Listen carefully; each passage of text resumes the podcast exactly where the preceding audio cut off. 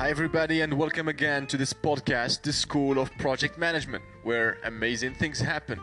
Today we are going to answer the question, what is the difference between a project manager and a product manager? So a project manager and a product manager, not only they sound similar, but there is literally two words that separate them. These two roles often cause a lot of confusion to people, especially individuals working in the tech-savvy companies fail to differentiate these two roles.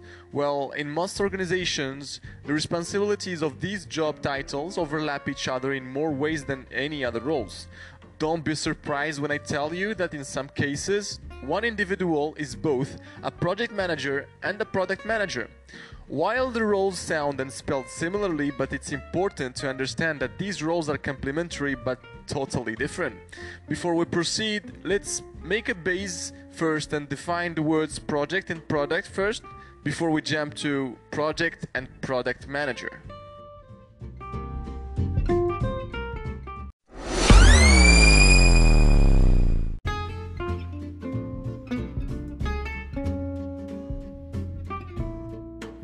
Well, let's start with the definition of project.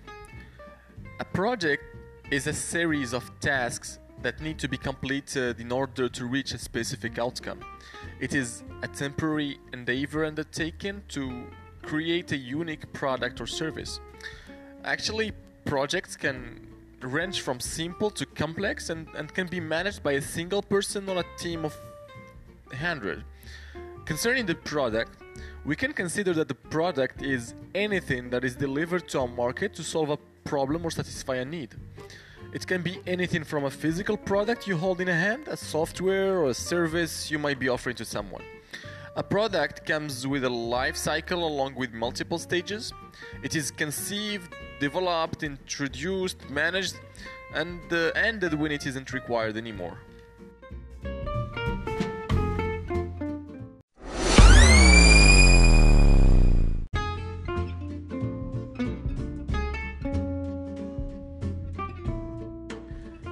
In this section, we are going to discuss the role of the project manager and the product manager.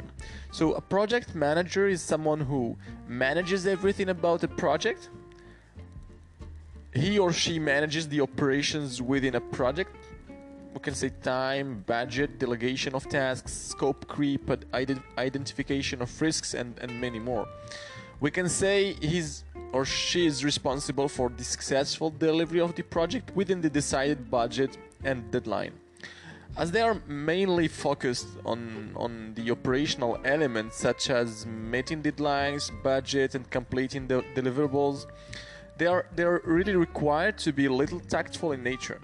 One of the most difficult things for them is to manage the scope of the project, for example, to complete the project on time and within the allotted budget. Well, now the role of the product manager. I always call the product manager as the CEO of a product. He's someone who is responsible for the strategy, roadmap, and feature definition for that product he's managing. Other responsibilities may also include like marketing and profit and loss responsibilities, but a product manager analyzes the market conditions and then lays out a product vision accordingly to deliver a product that meets the customer demands. His role covers different activities from strategic to tactical and bridges the gap between engineering, sales, marketing, and support team.